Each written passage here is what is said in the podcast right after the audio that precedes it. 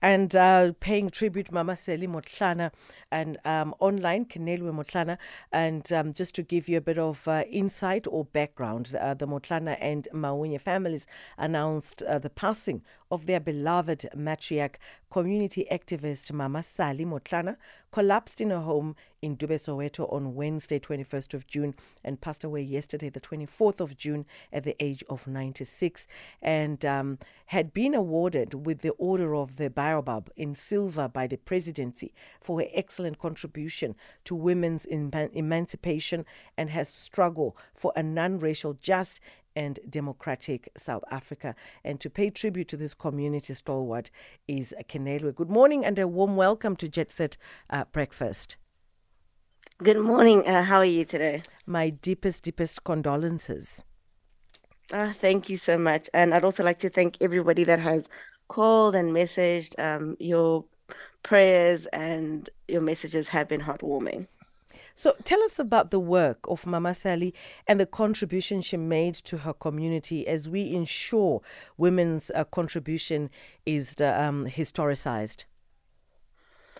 So, with my grandmother, one thing she always would emphasize is the importance of education and the importance of giving back to the community as well. And that's what she did. She helped educate many people. As I've received messages, I've received messages from people sharing about how she helped educate them. And because of her, they have now flourished in life, which has been heartwarming to us um, as a family. I have too, um, you know, heard people say, oh, you know, without her, and without her emph- emphasizing sorry the importance of education um, i wouldn't have taken it seriously. So that's one thing she truly believed in and i personally hope to com- uh, to continue that um, import- sharing that importance of education especially with women um, in south africa Mm. And what are the core? Well, you've just shared some of the core values. Um, just to add on to what you've already shared, what are some of the extra core values you believe uh, we would uh, take from her life and make use of in communities across the country? So some other core values are definitely the importance of family, importance of giving, um, and one thing she would say is, as a, should educate us as a family. You know, share those values and passing it on. So, you know, paying it forward is important as well. So, with that, I myself would always say to people, um, I am because of my grandmother. I believe in empowering women. I also believe in giving back to the community in different ways, in valuable ways, and impactful ways as well. So, whether it's, as I said, educating earlier, or it's giving in a way where they can continue um, in life, you know, um, whether it's paying people's school fees, um, whether it's helping build a community center, so something that we can do to make an impactful difference within our communities. I mean, she's quite an interesting individual. I mean, for her, um, she was elected secretary of the African National Congress way back then for the Youth League. And true to the spirit of you know defiance campaign resigned from a teaching post way back in 1954 i mean that was a very very difficult time following you know introduction of bantu education but such a soldier of note. Mm-hmm. and yes you're about to say something no i was going to say yes that's definitely her um, and and and and in in remembering her you know, as her grandchild, you know better than everybody else who's maybe worked with her. What, how would you love her to be remembered? Ah, how would I love her to be remembered?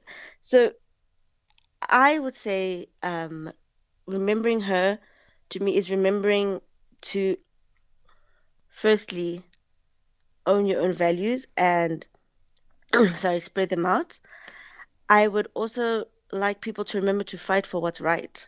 Um, we have so many issues happening within the world, but how can you make a difference?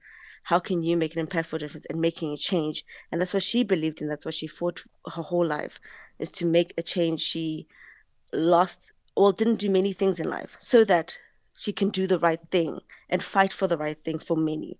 So I would like us to also remember that, you know, let's fight for the right thing um, so that we can have a better tomorrow for not just us, but future generations to come. Mm. Well, Keneilwe, thank you so much for joining us. My deepest um, condolences. And also, I mean, to the family, um, it's a very difficult time. She was the foundation of who we are. And as women in South Africa, I think basically she is so pivotal. And we always have to look back at what she did so that we don't forget why we are what we are. Thank you so much for making time. And um, hopefully, you know, you have peace. Thank you so much um, for sharing uh, with the commu- with everyone about my grandmother. Thank you. Have yourself a great weekend. You too. Okay, bye for now. That's uh, Keneilwe uh, Motlana. She's the granddaughter of Mama Sally Motlana, and I mean, this this she was an amazing, amazing woman. So within seven years of her being in political office, uh, police pounced on her in Sophiatown on the 9th of February 1955 and forcibly relocated the people of Meadowlands Soweto.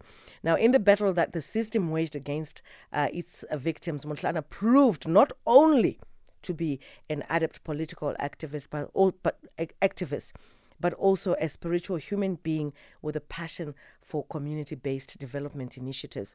In the most difficult time faced by the church, she became an energizing ingredient in making the South African Council of Churches take a stand against an unjust system. In uh, the 70s, witnessed this voice being elected to serve the Black Housewives League as national um, president for 20 years and still is the organization's uh, honorary president. What an individual. What an individual. She will be missed. Let's take a small break. We'll be back.